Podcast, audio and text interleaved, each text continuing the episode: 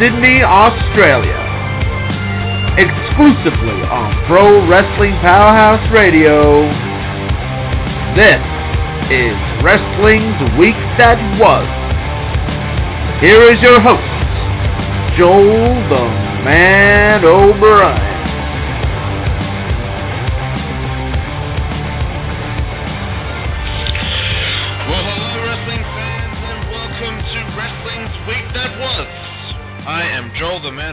O'Brien, your co-editor of ProWrestlingPowerhouse.com, coming to you like I always do from the land down under Sydney, Australia. So we are going to be with you for the next hour, hour and a half, hopefully just an hour today, uh, talking all the major news, shows, and matches coming out of the week that was exclusively on Pro Wrestling Powerhouse Radio. We have a ton to cover today, as usual. The road to Night of Champions continues, and it faced a major bump in the road in the form of Monday Night Raw. What am I talking about? We'll be getting into it later on in the show. CM Punk wedding photos infested the internet wrestling community this week with unsurprising results, and we'll be talking about that. Uh, TNA are seemingly on the verge of landing a new paper uh, new TV deal, so uh, that's definitely definite major news to talk about. But as always, we'll be talking that terrible Raw from last Monday, main event, uh, NXT, SmackDown. Uh, Impact Wrestling and so much more as usual. So I hope that you will stick around with us the entire hour. Uh, but before we delve into this hot, this week's hot topics, remember we are live. Yes, we are live all across the world as we speak. So that means you can interact with the show at any time by calling me on 760-888-5749 or tweeting me directly at Wrestling R Break, capital W, capital R, capital B, and I will read and discuss your tweets live on the PWP radio airwaves. So how was everyone's week? Was it stressful? Was it boring? Was it, you know, was it tiring? Currently in Australia, it is pissing down with rain, so my week has been wet and somewhat miserable, busy, but uh, here we are at the end of the week, ready to give you as much pro wrestling news as I can fit into an hour broadcast. Now, first of all, when it comes to ProWrestlingPowerhouse.com, I just want to give a big, big thank you to everyone who made the Dean Ambrose uh, article that I wrote about.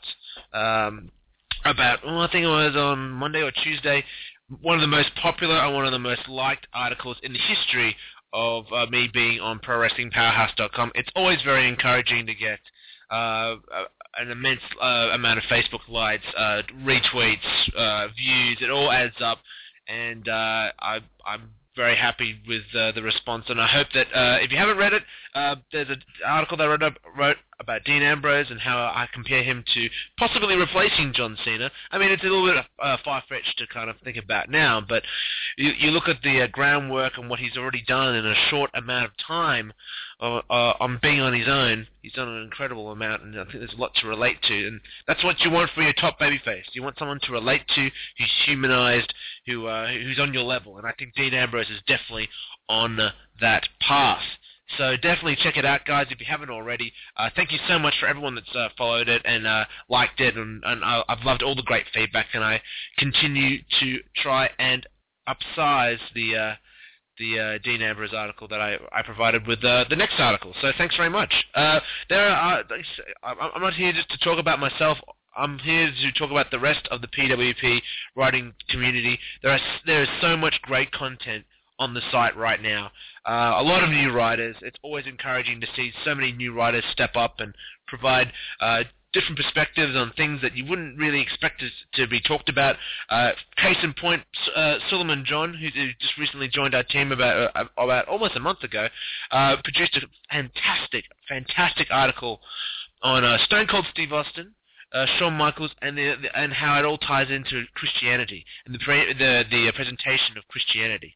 Uh, obviously, Suleiman John is a, is an active Christian, and, and that's fantastic. And he's t- tied his passion for Christianity and tied it into a, an article about pro wrestling. Check it out; it's really, really, really great. Um, of course, my co- uh, my co-editor in chief and my friend uh, Aaron Ra- has tons, and I'm talking tons of content now up on the site, uh, talking about Chris Benoit be, uh, being 10 years since Chris Benoit passed away, and uh, does uh, time heal all wounds. Uh, he's also going through the five top champions in WWE history, as we are on the road to Night of Champions. Um, yeah, uh, plus just like I swear he's on on hundreds of articles. He's always producing content. He's the hardest working man in ProWrestlingPowerhouse.com, and uh, check out his work. You will not be disappointed. And of course, Oliver, Oliver Norgrove has a great article up right now talking about how Roman Reigns will not suffice uh, being the next top guy in WWE. Um, I've already told uh, Oliver, and I've already put it out on our uh, Pro Wrestling Powerhouse Facebook page. I will be rebuttaling uh, Oliver Norgrove's statement in uh, the next 24 hours. So do expect uh, my new article based on why Roman Reigns will suffice as uh, WWE's top guy. Uh, do check that out in the next 24 hours. Um, so yeah, so thanks very much for everyone who's been, following the site. Enough about the site. Let's get to why we're here. Let's talk about the top news of the week. And of course, Night of Champions continues to build uh, towards obviously John Cena versus Brock Lesnar, the rematch for uh, from uh, SummerSlam. What does everyone think about this uh, this progression we're, we're, formulating towards uh, Night of Champions? It's it's not it's not the best.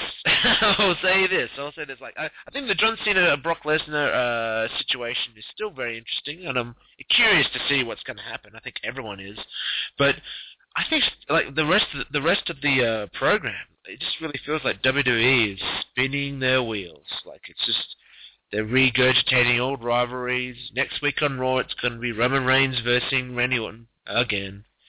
It's going to be Bray Wyatt versus Chris Jericho again. It's going to be Miz and uh, Dolph Ziggler and on champions again. You know, like it's it's like there's a lot of just recycling of feuds, and I think WWE does this a lot after SummerSlam. Um, and it's just a bit disheartening considering the great lead up that we had to SummerSlam and how great that pay per view was. I don't understand why WWE just can't keep up the momentum. You know, like they're doing business, you know, 365 uh, days a year. Like, come on, like keep up the momentum. I don't see why, like you know, fans have to suffer for Night of Champions. I'm sure they still think that they're doing a bad job, but you know, Monday Night Raw was any indication they're doing a bad job. I guess I, I don't I don't like to be a negative Nancy on the whole situation, but uh, yeah, just right now WWE's kind of spinning their wheels. So I mean, a lot of matches were made for Night of Champions. I mean, we'll, we'll definitely be getting into that into the, into the next Wrestling's Week that was because I think we'll we'll be reviewing Night of Champions. So touch wood. A lot of these pay-per-views, uh, like Night of Champions, when they start, uh, we don't we aren't very interested in, in them. But then we get to the pay-per-view, we see the match lineup, we actually watch the matches, and they're actually kind of good matches. So, you know, well, let, us just uh, save our criticisms for after the pay-per-view, like you know, holistically. In other news, um, CM Punk's wedding photos, well, a handful of them were uh, distributed uh, out into the internet. Uh, I think at the start of the week, and uh, the internet wrestling community obviously just jumped all over it and spammed the photos and threw them into every single Facebook group and Twitter handle that you could think of. And of course, CM Punk reacted uh, very viciously, saying that anyone who uh, retweeted the photos or, or, or, spammed the photos would be blocked and would be uh, taken off his uh, uh, would uh, would not follow CM Punk. There's been a lot of divide in, in like what fans think about this, and a lot of fans are saying, "Oh, it's typical CM Punk complaining again." You know, shut the fuck up. You left the company. You know, what's the point? You know, like eh, you reap what you sow. You're a celebrity. But really, like, I just see this as the the biggest invasion of privacy. We all know that CM Punk is a very private person, and like the situation with his his wedding photos, it's like, well, you know, it's it's like it's like these people have gone into his house and found found these really lovely moments that he did, he wants to just keep between he and his wife and his friends. who are we to be subjected to to checking them out? You know, I I, I completely uh, sympathize with CM Punk in this situation. Uh, so what? He's a celebrity, so that's that's to be expected. Doesn't mean he has to be happy about that. You know, a lot of fans are just like, oh, we left the WWE like this, and you know, this this happens. You know, you shouldn't complain. I ha- he has every right to complain. Uh, and for the fans that are con- convinced that, uh, oh, you know, you should come back and all that stuff, I think that's definitely not going to happen. And like with moments like this, you're almost solidifying the fact that he will never come back because being in the limelight and whatnot, it, you're only, you're asking asking for this kind of attention. He doesn't want it. So you know, I think the fans that want him to come back should just leave the photos alone. That's just my that's just my little two cents in the situation. In uh, TNA news, uh, TNA it looks like they're about to, uh, finalize a television deal to keep them on the air, as uh, Spike will be getting rid of them uh, coming at the start of 2015. It looks like uh, the, the the Velocity channel uh, in the states is going to be picking them up. Now, a, a, a known fact that Dave Meltzer threw out there uh, in regards to tel- television exposure uh, compared to other pro wrestling uh, promotions out there. If TNA lines up this deal with Velocity, they're going to be having 7% more household exposure than Ring of Honor on the Sinclair network. The Sinclair network is a massive, uh, huge television network in the States. Now, that's a huge cut to, uh, to TNA's uh, you know, television content and, and, who it can get to. That is a huge uh, knife in the coffin. I mean, they'll be on television, and the diehards, will, you know, I, I wonder if the diehards are actually going to follow TNA to this new channel. Um, I don't know who gets Velocity over here in in Australia, let alone in the States. I know for a fact that it's quite a hard channel to get. You need a particular service provider to get Velocity. TNA, I tell you what, they're they're hanging on by a thread, um, and it's it's quite a shame because you watch the television shows, and if you watch them as standalone episodes, they're not too bad. I mean, they're still in, they're still doing television tapings. Well, they're still uh, cycling through their television tapings from New, New York City, and of course that's a great atmosphere. And this week's show was no exception, but we'll get into that later.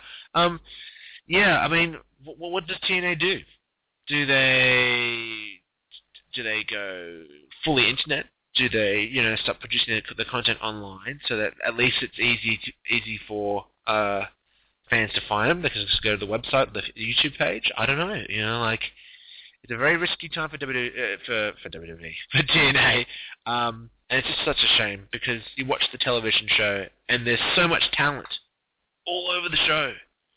You know, you got to wonder like why, why is um, well, it's just such a shame. It, that's all I can really say. It's, and and he's hoping that TNA can rebound, bounce back and find something uh, that can keep them on, uh, keep them relevant in the pro wrestling industry. Um, meanwhile, on the WWE Network, they're finally doing what I stated in one of my articles about about two months ago. Uh, I stated that WWE Network should start producing and cycling through old sequential uh, television content. So, like you know, blocks of Monday Night Raw, SmackDown, and what they're doing is they're going to be doing that with the WCW Nitro. Starting next week, we're going to have at least 100 hours of uh, WCW Nitro put up on the site straight there, and people can watch it all the way through. There is a selling point right there for, for the WWE Network. Not only will you get the pay-per-views, but hey, you want to watch those old WCW pay-per-views that you know that you don't really know about, that you didn't really know the storylines leading up to them? Don't worry, now WWE Networks has the, the 100 hours of Nitro that can fill in the gaps and uh, make a fan more, much more excited for the pay-per-view when they finally get around to watching it. You know, I think that w- that's what happened when I started watching the WWE Network. We had great pay-per-views. Don't get me wrong. You know, like in the 1993, 94. Well, uh, uh, Nitro was like 96, 97. Still some great pay-per-views. in 1996, 1997, 8, 9 but they were just standalone great wrestling shows. Um, I really feel, especially watching television now, you, you need those storylines, those great storylines to give those matches much more gravitas when you watch them. Now, WWE Network is starting to access the, the videotape library for the television shows, so you can fill in the gaps and get and get those fans excited to the point where they should have been. Uh, yeah, and you know, so that's really really great to see, and hopefully they continue that on with you know 100 hours of Monday Night Raw, 100 hours of SmackDown coming up. You know, I, I think that's the next logical step for WWE Network to keep their subscribers coming back. And SmackDown, it seems like it's going to be remaining on Fridays. There was a lot of talk about them going to Thursdays. Uh, uh, for the foreseeable future, they're going to be staying on Syfy on Friday nights. Um, I think they, they still have a, a very general, generally good rating on, on Friday nights on Syfy, so uh, it makes sense for them to, to maintain where they are. So that's always very very good. Uh, very very quickly, Jake Roberts. Uh, uh Jake the Snake Roberts obviously went through some uh, major major health issues at the start of the week. He's been diagnosed with double pneumonia in both of his lungs, and has been complaining about uh, chest chest pains on a flight in uh, on a flight to somewhere in the States. I can't remember it off the top of my head. But a very quick update. It's, uh, as of August 31, uh, Roberts underwent surgery to remove fluid in his lungs, uh, which was a, a resounding, renowned success. Uh, breathing is much better, but still on a respirator, and uh, there's tests upcoming to see if he can breathe on his own. But the positive thing is that he's joking around in the hospital. He's talking. He's he's fully uh, conscious. He's you know, he seems in very good spirits. So, uh, best of health to Jake the Snake Roberts after what he's been through, and the road to recovery that he's gone on. He deserves a, another run in some way, shape, or form in WWE. Be it, be it a producer, you know, like he he's got a great mind for the industry, uh, an amazing talent when it comes to, to delivering promos that just captivate audiences. Team up Jake Roberts with a Bray Wyatt. Give Bray Wyatt that focus that he needs in his promos, and you'll make money like like nothing else. So yeah, and also just to finalize the, the, the news of the week, it is the Intercontinental Championship's 38th birthday. 38 uh, years ago, on this week, uh, the Intercontinental Championship was uh, defended, uh, was uh, was actually won by Pat Patterson in Rio de Janeiro, and uh, now 38 years later, it's certainly not the championship that it used to be. Um, there's all never say never in WWE. There's always time. There's always a chance to make that championship relevant.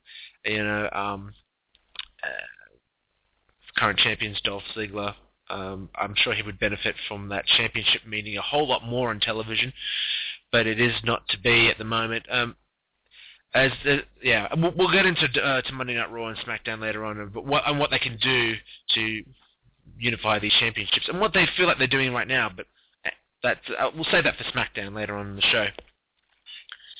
Okay, so let's get into the, the Raw three count review. So we just take the three greatest points from Raw that were of most interest, and this week I use interest in inverted commas because, let's just be frank, Monday Night Raw this week sucked.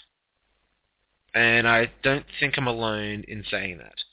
Uh, it took me a long while to get to watching Raw this week. I watched it on Friday. I had already seen plenty of posts on Pro Wrestling Powerhouse, uh, the Facebook page, plenty of other other groups just condemning the show. And I usually just always keep an open mind because some fans get angry about the stupidest things. I watched the three hours and I guarantee and I, I safely say, it was the longest three hours of my life. If you're looking for a definitive example of WWE spinning their wheels following SummerSlam, this horrible three hours of television was it. I mean, uh, but before we get into the bad, and there was plenty of bad, let's just get into the good. I believe the show started off okay for one great example involving John Cena. John Cena, the potential the potential of, of telling these really, this really interesting story when it comes to John Cena, it, it's pre- it's prevalent right now go, uh, going into his match against Brock Lesnar. They're doing this storyline now where John Cena seems crazy. He's not listening to reason. He wants to go into this fight against John uh, uh against Brock Lesnar, even though he was destroyed, even though he was, he was maimed uh, I love the fact that Triple H was just like, you know, this is the reason why I think it's best for business that you don't wrestle. You know, you're not thinking clearly. You had Hall of Famers last week tell you that they don't think that you should be wrestling uh, uh, Brock Lesnar. That you, it might be at the end of your road. You know, take this into consideration. He won't. He won't listen to them. I purely, really, really think that this is going to set up a great situation where Brock Lesnar destroys John Cena again. I hope that this happens on, at Night of Champions. Can you imagine going through two consecutive pay-per-views where John Cena loses and just gets destroyed? like, where does John Cena go from there? What a great story to tell. What a different story to ch- tell from John Cena. You know, like sure he had the thing with Rock and Cena, but that was that was just such bullshit. You know, like oh yeah, one match destroyed my my, my momentum. Eh, it really really didn't.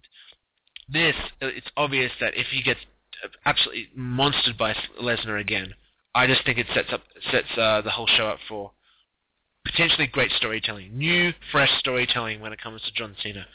Because after you know t- 12 years on top, or 12 years in the company, you need some fresh storytelling. So I like I like the direction that they're going.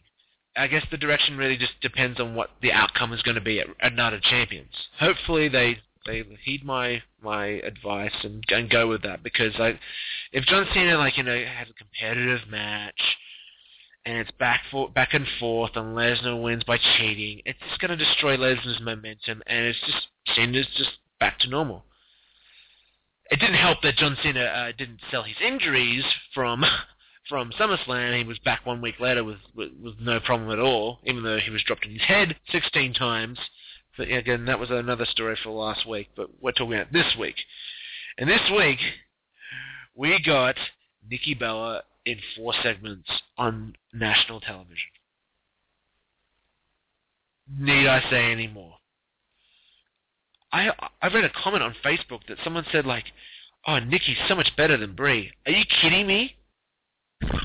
Did anyone see her, the delivery of her crap dialogue in these Remembering Bella segments? Is that what they call them? Remembering Bella? Oh my god, this this this was the worst part of the show that had so many bad parts. I mean, if this was if this was like on a really, really good show and they did four segments like this, it would almost be comical.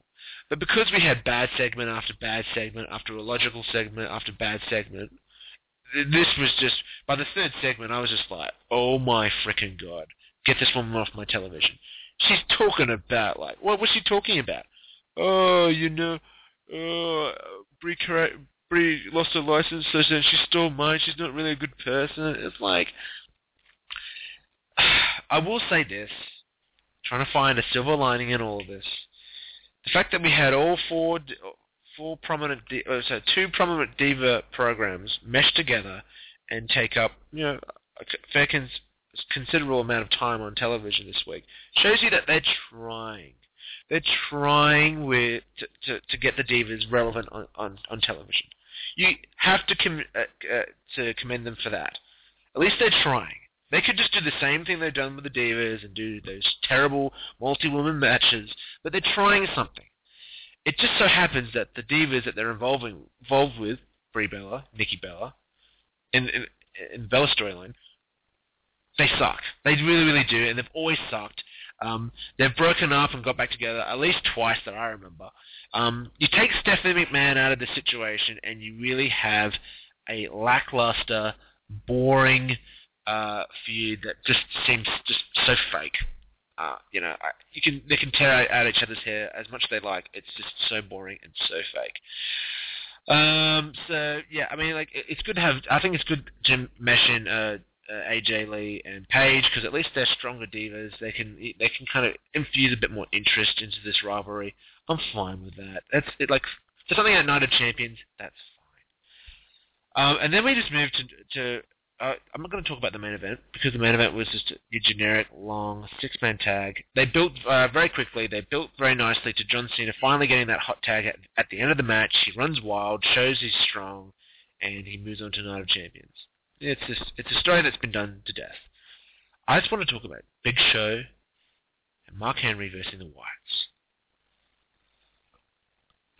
this this match, this this match killed me Show and Henry have versed the Wyatts every single week for like I swear three weeks, and I, I think one one week they wrestled on Raw and SmackDown. Like, and they're trying to sell me on the fact that oh, it's it's four hundred pounds of humanity coming up, like oh, it's some some kind of big match. We've seen this match so many times, and it was okay. And they did the same spot where Rowan body slams the Big Show. I marked out big time when I first saw that. in the first match they had, and it was a good match. I was like, yeah, cool, cool. But Show and Henry won, but at least the Wyatts, you know, fought gallantly, and they they weren't completely buried, even though they lost. Cool. But we get this match where it was so slow. It went. Over, did it go over two commercial breaks? Someone tell me on Twitter. I think it did. It was just painful, painful stuff. Uh, and then to, to, to, to, for the icing on the cake, it ends on a DQ. Match gets thrown out because of Rusev's interference.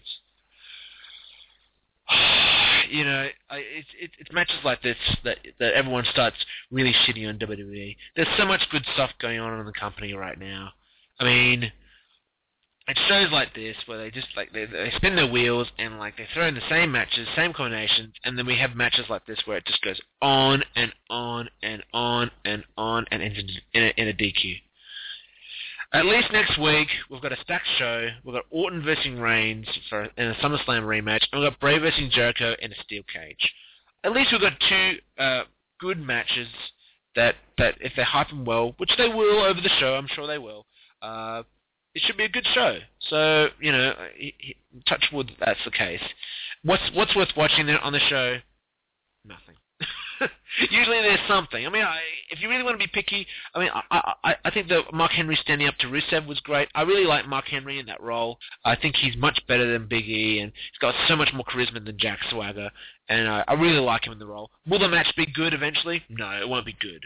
But at least we're getting good promos and and, and Mark Henry's being used well. So that's one point. And the Miz, now they've added they've added uh, of course Damien Sand, Sandow as his quote unquote stunt double, and they've got a director's chair and a makeup assistant in his corner when he wrestles. Awesome. I that's that's great. Like that is just fantastic, old school dick heat. I I love it. I love it. So uh, check out the Miz in his tag team match with uh, Cesaro versus uh, Sheamus and Dolph Ziggler. I mean, it was a fun match. I mean, yeah, no, was was Raw, watching? Hell, no. okay, then we go into main event. The main event quickie. Let's just go through the results very very quickly. Uh, Dolph Ziggler defeated uh, Damien Sandow, even though uh, uh, the Miz was meant to be on. Uh, uh, Miz TV was meant to have Dolph Ziggler, but uh, Sandow stepped in, and thus a match was made. Uh, I, I I like it. I it, it extended the story. Uh, Sandow has a good match. Has is good. He's good in the ring. It was a good match. Um, yeah, and it builds towards Miz eventually, hopefully getting here at, at Night of Champions, and then Ziggler can move on to other greater things. Uh, Summer Rae and Layla versus Natalya and Rosa Mendes. This is just a repeat of the horrible, horrible, horrible, horrible six ma- six woman tag team match that we saw on Raw. Uh, that tried to sell us on to- Total Divas. I didn't even want to bother talking about it. Don't even, just, just get out of your mind. Just know that there was a six-woman tag on Raw. It was absolutely horrible. This match on main event, it was horrible too. So moving on, the Dusts, the Goldust and Stardust, uh, defeated Los Matadores, uh, and a squash match that just really set up uh, set up uh, them as contenders going into their tag team title match against the Usos. Um, I really, really like just the, the build that they've been doing with with the Usos. It's nothing groundbreaking. It's nothing that's to turn heads. It's just a solid tag team championship program. I think it's great. You get they the, the dust turn heel. They try to keep they try to always keep outsmarting the the the Usos. The Usos keep out, outsmarting them. Usos get injured. There's doubt going into the championship match. Great. It's, it's simple stuff. And see, like, this kind of good stuff, this good solid stuff, is overshadowed by the shit of, like, shows like Monday Night Raw this week. It's, it's such a shame because there's some great stuff in the company right now. John Cena and Brock Lesnar, at its core, were those great Brock Lesnar videos with Paul Heyman doing promos, they're great. You know, Seth Rollins is great. Dean Ambrose is great. There's a lot of good stuff going on in the WWE. It's just weeks like this where it's just like, oh, pisses me off because fans will just hold weeks like this up high and go, see, WWE sucks. And they, it doesn't really. It's a good show. Speaking of good shows, good, solid pro wrestling logical shows. NXT this week.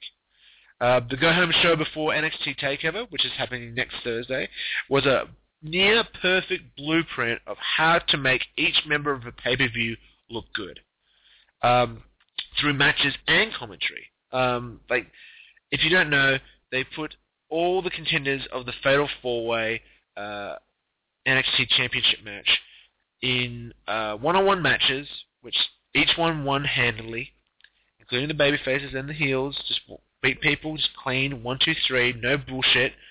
Uh, they had interviews before the matches of them talking about, you know, what they're going to do. The commentators put over each man's uh, role in the match and how they could be, you know, like obviously Neville's going to be quick. Uh, Tyson Kidd's got the veteran style. He's going to be he's going to be that wily veteran.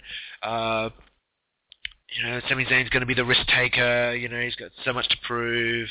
And of course, the dark horses, you know, Tyler Breeze, and he's got the he's got he's got matches behind him that he's won.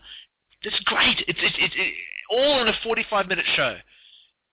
You know who the contenders are. You know why they're in the match because they're winners.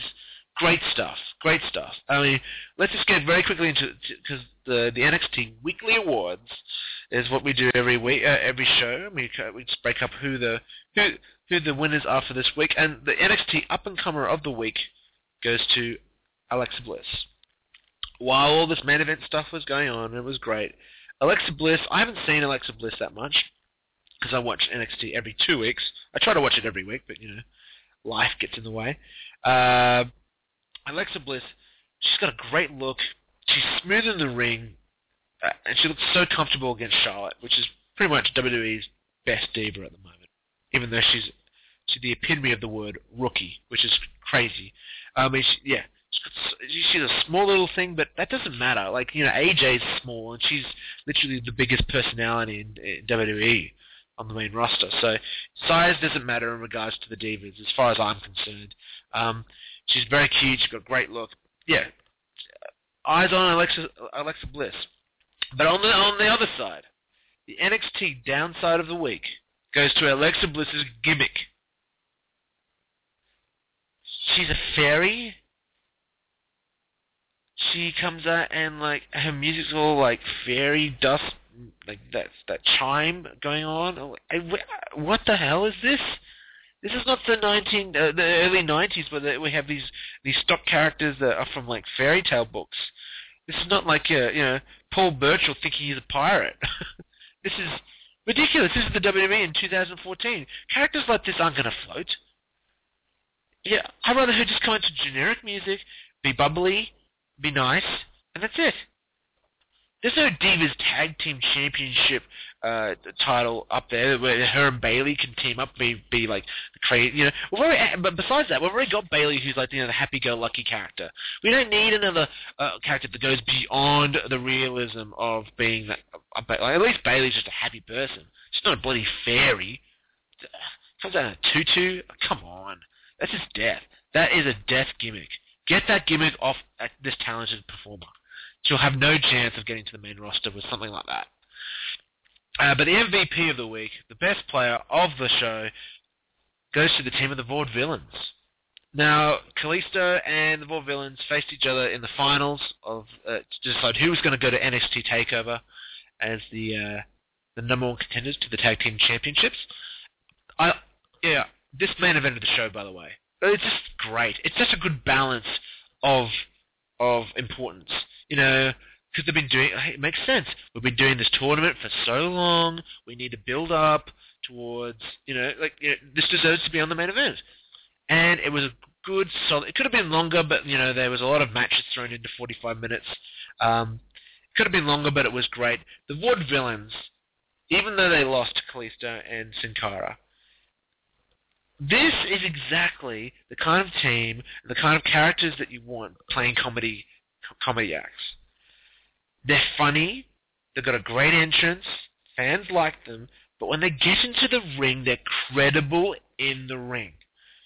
Every match they've won up to, to, to last Thursday night has been solid, clean, pinfall victories where their wrestling skills on show. Aiden English is, is, is amazing. His senton looks incredible. Simon Gotch is solid in the ring. He was he was keeping up with all the lucha spots. He looked great. You know, like they they bump well. They've got good chemistry together. The, you know, this is this is the ultimate comedy uh, act, if you ask me. And this is what they should look for going ahead. You know, something something like the Vaudevillains, what, what the Vaudevillains have got on NXT. So yes, a good solid show. Do catch the Kalisto Sin Cara versus the Vaudevillains match. It's short, it's sweet. Um, yeah, really, really good stuff. Uh, so yeah, d- definitely check that out. That was NXT, and that was the NXT Weekly Awards.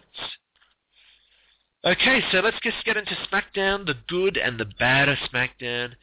Now, usually uh, when it comes to SmackDown, compared to Raw, it's like it was a nothing show. But you know, while this show is almost a carbon copy of what took place on Raw, it was still exactly what Raw wasn't. Uh, how is that? Well, one, it was fun, and two, it was just low on bullshit. It was a straight. It was a straightforward wrestling show. A main event was made at the start. It was executed at the end, and it was it was a fun fun show. There, there was just nothing to it. I mean, they didn't com- complicate uh, the show with angles and, and bullshit Nikki Bella segments. I just uh, they had one in there, but like you know, you could easily brush over it. Let's just get into the good of the show. First of all, the the first thing that stood out to me on SmackDown this week was having AJ and Sheamus on commentary. And immediately you could just, they, they just came across as so natural. Nothing was forced. There was no script here. They probably have someone in their ear, you know, saying what they should say, but, it just felt so natural. There was no script anyway. They, they, they came across as very much, very much, very likable. Sheamus especially. Like I've, I've met Sheamus in real life and had a, had, had a, at least a 15 minute chat with him. He's a lovely, lovely guy. Uh, and you and you get this, this, charisma that obviously WWE sees. They feed them these scripts, you know, and they say you know regurgitate this, these lines. Back in the day, they never did that. You know, like, and I don't remember too many risque risque subjects being brought up in the 1980s, all that stuff.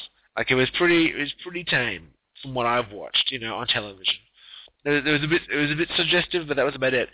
Please give these talent, give this talent, like AJ and Sheamus, much more freelance to write, do their own promos. You know, like it's like I know people like Jericho and Triple H, and they do their own stuff because they're established veterans that have gone through that kind of system where they've learnt themselves. Give the chance to AJ and Sheamus and other talented people like that, like Cesaro as well. You know, I think it was a good example. I think they should have more superstars on commentary so they can actually learn just to just, just to react to things naturally. Also, we got we, got a promo on Raw, but I wanted to talk about it on SmackDown because it really kind of hit home on SmackDown. Bray Wyatt's promos are much more short and sweet and to the point. Now, last week I wrote, wrote about how Bray Wyatt needed to start making sense. On, uh, you can check that article out on ProWrestlingPowerhouse.com under my name, Joel O'Brien, the main page. Um, his promos are, have been way too out there, way too all over the place. Uh, you know, just ridiculous stuff. So, um, this this promo was just like, uh, uh, Chris Jericho, we've got a cage match on Monday. I'm gonna take you to the limit. I'm gonna beat you. You know, and just run. Man, that was it.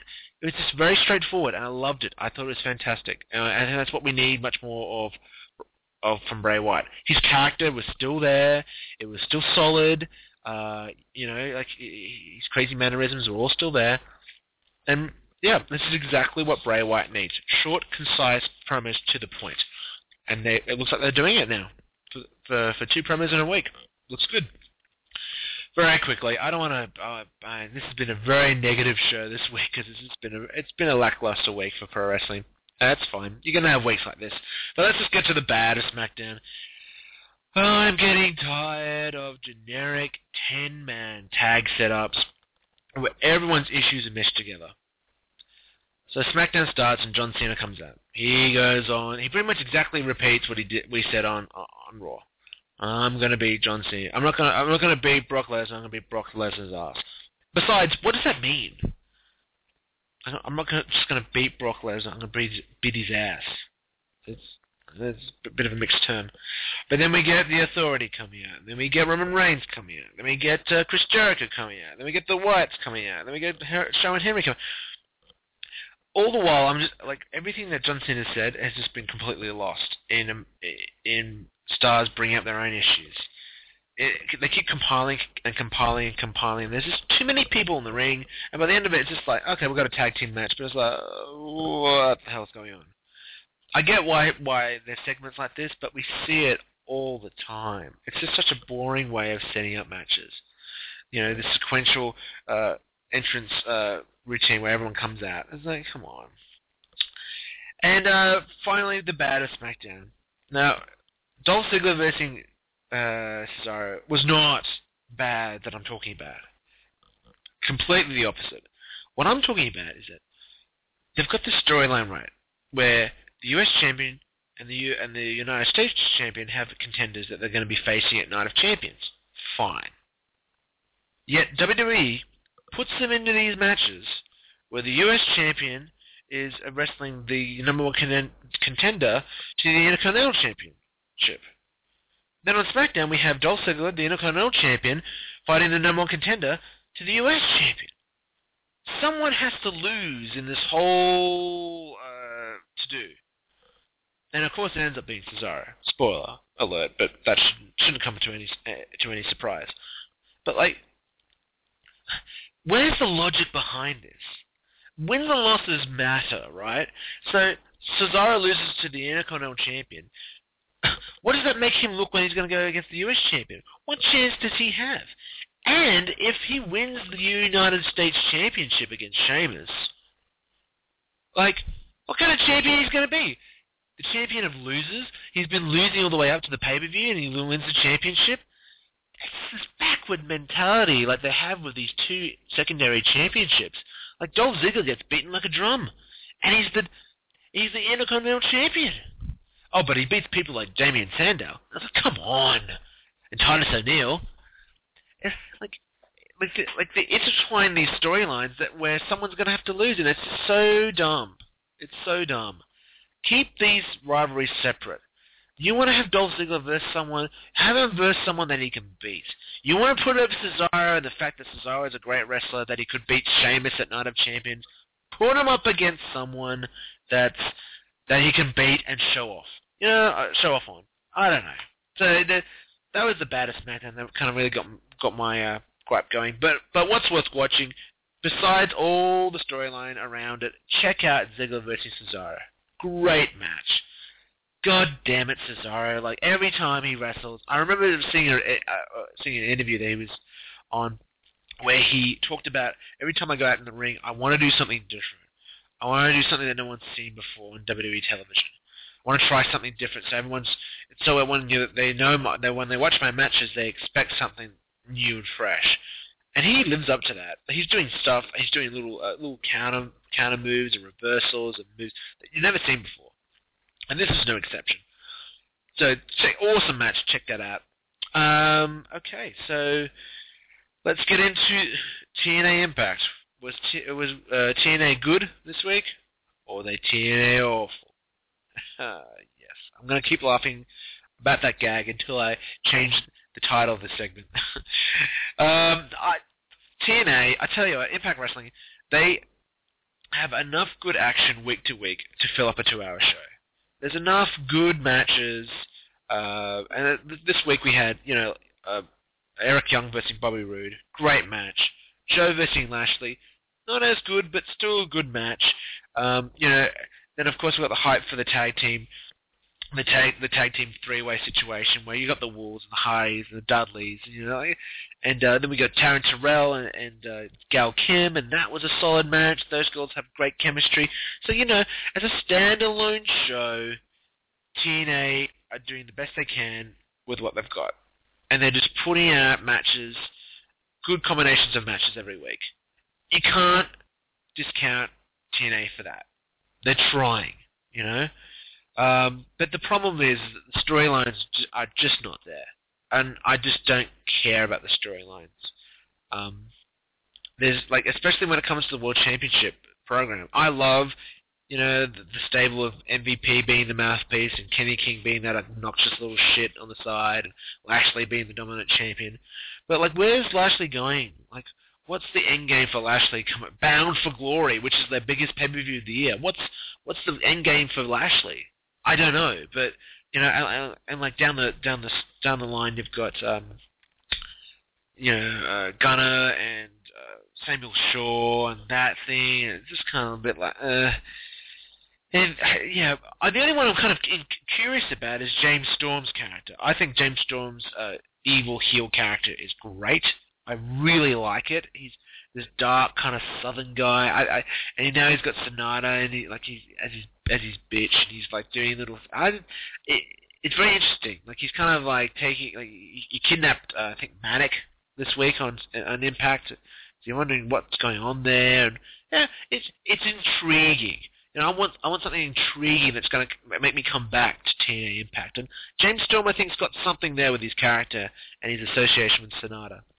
So besides that, you know, uh, EC3 thing with Rhino, yeah, just it's it's all just meh, um, when it comes to storylines. What the hell is going on with this Havok character?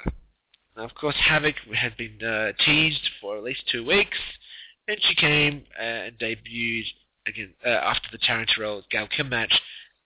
Talk about your generic debut for a big big female wrestler what and what the hell was she wearing? It looks like she had like she had like a like a Blade Runner esque kind of like band around her eyes, and she she's wearing like a mask that that that looked like the guy from Killzone. If you ever played Killzone, or those soldiers, they always wear those like breathing masks. Oh, he looks like Darth, she looked like Darth Vader with that breathing mask.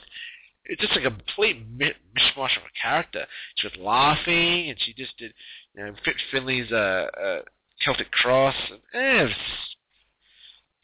this is your big debut. I like I would say debuts for like you know for big stars, or I don't know, big stars that you acquire and you debut them because TNA is not really at a stage where you can really push new guys. I mean, like you can, but whatever. Like, Havok is not it.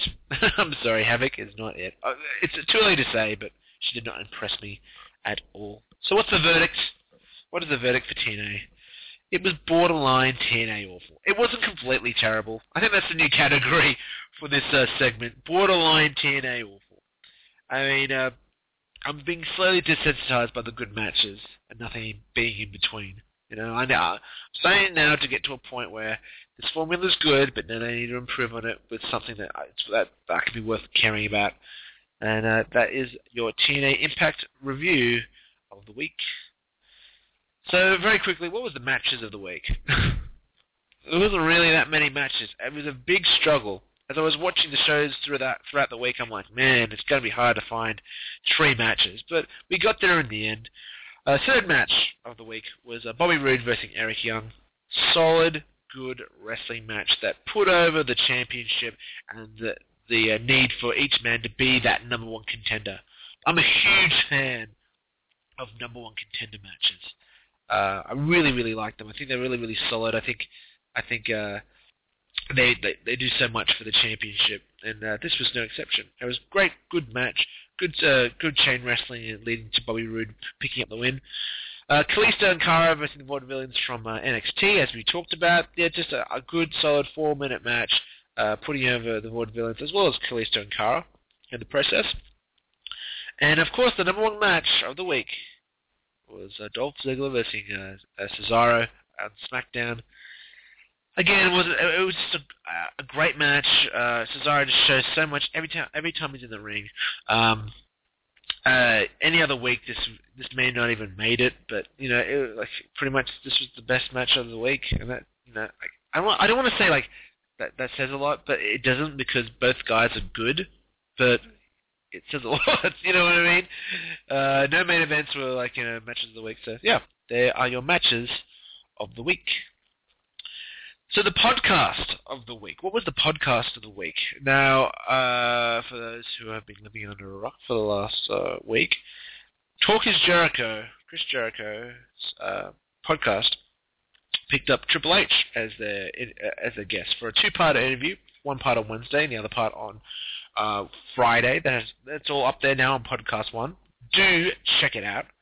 uh, it's always a good sign when like the, the apparent heir of WWE is uh, is uh, doing things like this and talking uh, to Jericho uh, candidly about his career and about things that have happened, his relationship with Vince McMahon. Um, yeah, uh, we, we, we reviewed uh, part one of the of this show this week, and uh, we've got a few excerpts here. But um, before we get into it, you know, they really started talking about like uh, providing a good snapshot uh, of like how WCW and WWF had differed uh, back back when Triple H first started. Uh, it was really uh, a really good, really good start. And actually, I've got a, a audio clip, so if you just bear with me, here it is, talking about uh, the organize, the unorganization in WCW. There was no direction to anything. It was yeah. just, it was just you just kind of showed it was. It really was like working the indie shots for everybody else, but just with some TV cameras. Right, right. And and big names. Mm-hmm.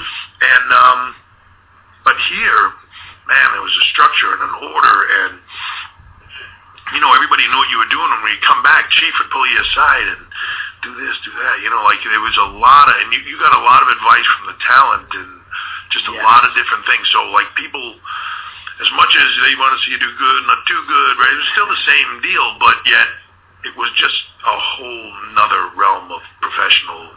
Yeah, and and you knew who was in charge. Yeah.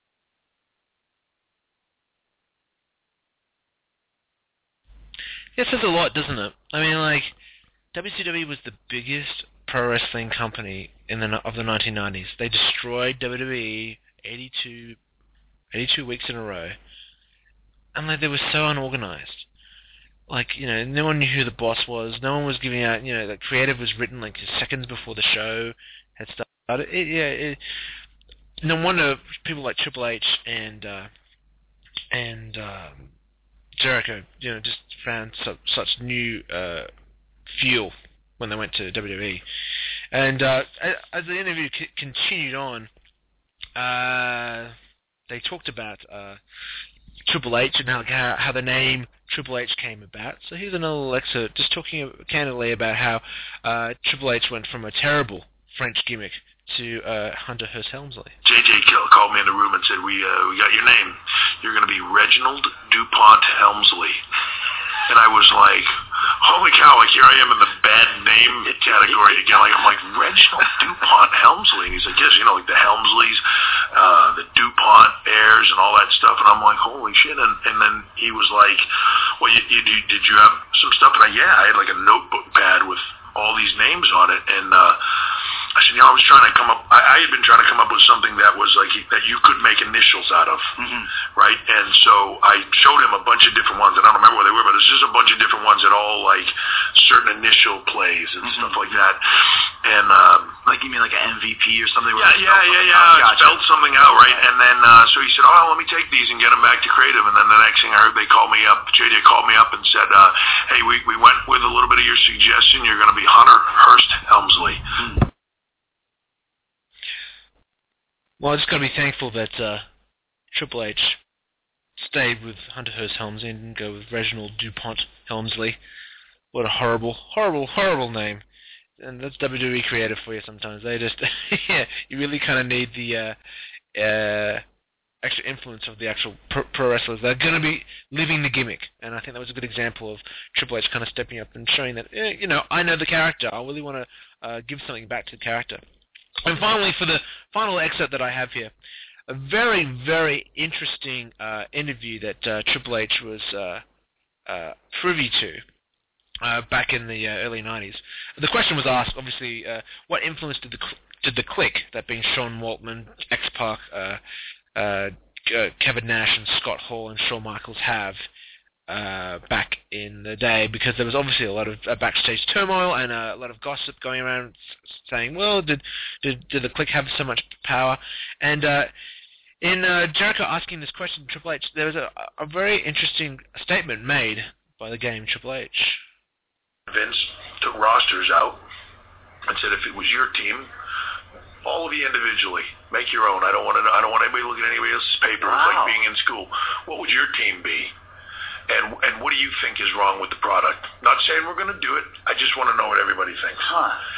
And uh, and that's one of those things that I distinctly remember, like like Bam Bam was a guy that was like, you know, those guys gotta go, and like he was like a big negative to it, and uh, and every single person in that room had Bam Bam as a player. Team, yeah. And yeah, like listen, we whether we get along with him personally or not, man, he can go, Mhm. and he's a top guy, and he should be here, and he should be on the team.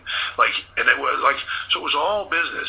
But I, that's in my mind, the first spark to me, and I'm not saying we laid claim to any of it, but the first spark of the Attitude Era that I ever saw was in that room, because it was the conversation was a lot based on reality. Why do we have Doink the clown? Mm. Like, why can't you know basketball players just wear basketball uniforms and go to the ring and I mean go to the court and play basketball? And Michael Jordan's the most famous guy on the planet. He's just this unbelievable basketball player. Why can't we just be wrestlers? Why do we have to be firemen or cops Right. or or doctors? Why can't it just be more real and make it more real? Let's stop insulting the intelligence, get rid of the camp. And Vince was really into the conversation. That's the first time I had ever heard it audibly like laid out that way, and I kind of feel like that was Vince going like, yeah, there's, yeah, we need to get away from all that stuff. Isn't it interesting? Know, the first thing that the pro wrestlers say to Vince and all that stuff is that we need something real. Things need- to be based in reality, not this campy stock character kind of bullshit. And uh, yeah, I think that's I think this conversations like that. I agree with Triple H that have start, started the Attitude Era and started uh, tr- uh, having uh, Vince McMahon think in a different way. So that was the Triple H interview. There's a lot of other stuff that he chatted about, uh, his relationship with Vince, and then the part, part two on Friday that we we didn't cover here on the show talked about the Monday Night Wars and the rivalry, the, the legit rivalries that he had with Rock and Jericho, the biggest pops he's ever seen. The match where he, it talks about the match where he tore his quad, and because Jericho was in that match, they kind of reminisce about that very nicely. Uh, his rise to the top, his uh, the the start of the uh, performance uh, center, NXT, Bray Wyatt's evolution. So definitely check this this two parter out. I I have I highly recommend it to every single person. And while you're there I, Podcast One, check out all the other interviews that the past interviews that uh, Jericho, Steve Austin, and Jim Ross have done because there's so much good content up there that uh, if you're a true wrestling fan, you'd be silly not to check it out. Okay, so finally, the final segment of the show, let's just get into the weekly visit to the vault. So what match are we going to be watching this week? Of course, all the matches that I recommend, uh, unless said so, are on YouTube. So you can find them very, very easily. And uh, this week, you've got one of my top, easily in one of my top 10 ma- uh, favorite matches of all time. It's Chris Jericho versus Rey Mysterio for the Intercontinental Championship Mask versus, ti- versus title at the Bash in 2009. This storyline and this rivalry and this payoff at the pay-per-view encapsulates the greatness of SmackDown in 2009. There was so much good stuff going on there, uh, from uh, CM Punk uh, cashing in his World Heavyweight Championship Money in the Bank contract, turning heel against Jeff Hardy, uh, Edge and Chris Jericho eventually becoming the Unified Tag Team Champions for a very short time, obviously. Uh, the rise of John Morrison, uh, the, the u- utilization of the Hart Dynasty and main event uh, uh, programs. There was so much going on. And then you had Jericho versus Rey Mysterio coming out of WrestleMania. Uh, of course, Jer- the story was that Jericho was obsessed with the Rey's mask, uh, called the fans, you know, hypocrites for liking a man who's afraid to, sh- uh, sh- to show his face to the real world, unlike Chris Jericho, who's an honest man, of course. Uh, of course, one of the best uh, segments was uh, Jericho had hidden in the crowd uh, as a Rey Mysterio fan with the mask.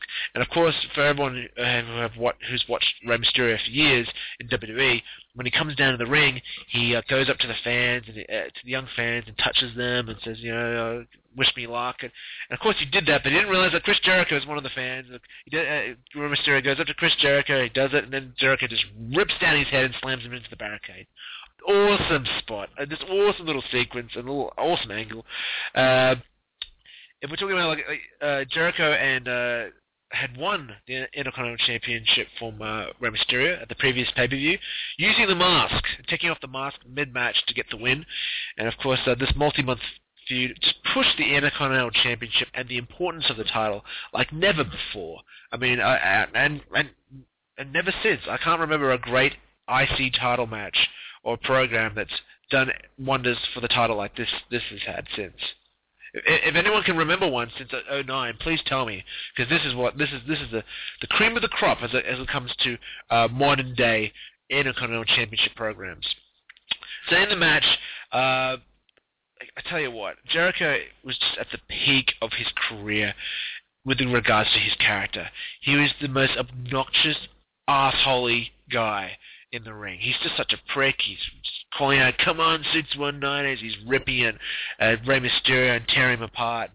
And of course, Mysterio has this uncanny ability just to sell brutal, brutal moves and transi- transition spots in the matches. Like he takes this slingshot from like all onto his shoulder into his neck, right into the guardrail, and it's so painful. But uh, you watch the match; it'll be just a good match. For the last eight minutes are incredible. You don't know who's who's going to win, even though it's a mask versus title match, and WWE isn't going to do what WCW did back in the 90s. They're not going to uh, unmask Rey Mysterio, but the last eight minutes suspend your disbelief and make you think that uh, Rey Mysterio might be might be in trouble. Um, but yeah, awesome match. I'm not going to ruin it for you because I, I could go through spot after spot of what was great in the match. Go check it out. Uh, fantastic, fantastic action. Uh, easily one of the top ten matches that I've ever seen in my in my career. So in my career, in my career of being a wrestling fan. So do check it out. Uh, fantastic stuff from the Bash 09, Jericho versus Mysterio for the Intercontinental Championship. Well, that's all we have time for tonight. As always, thank you so much for listening wherever you may be out there in wrestling radio land. Remember, you can catch up on my weekly articles on ProWrestlingPowerhouse.com. Wrestling's Week, the, the, the Wrestling Weekly Rope Break tag that, tagline that I've used since I started writing in 2011 has been put to rest. Uh, I'm now just going to be known as Joel O'Brien. My articles are found under my name and nothing else. Uh, yeah, it's kind of sad because I started writing in 2011 and that was my tagline, Wrestling's Weekly, weekly Rope Break. And uh, I evolved with PWP. Everyone's using their own t- names as uh, titles for the articles, and I'm going to go with it. So yeah, kind of sad, but yeah, you can just find me. Just look for Joel O'Brien. All my articles are there. Um, if you want to reach me, follow me at Wrestling Break, capital W, capital R, capital B, or email me at O'Brien underscore Joel, no, no apostrophe needed, and tell me uh, what you think of the show or anything pro wrestling on your mind. Remember, any feedback's good fact, good feedback. If you hate, if you hate parts of the show, if you hate my new audio intro that I actually didn't uh, point out last week, you could please tell me. I'm always up for for new feedback. So yeah, reach me on those on those lines, and I will definitely reply. So once again, thank you so much for listening, and I and you'll I'll catch you on the next Wrestling's Week That Was.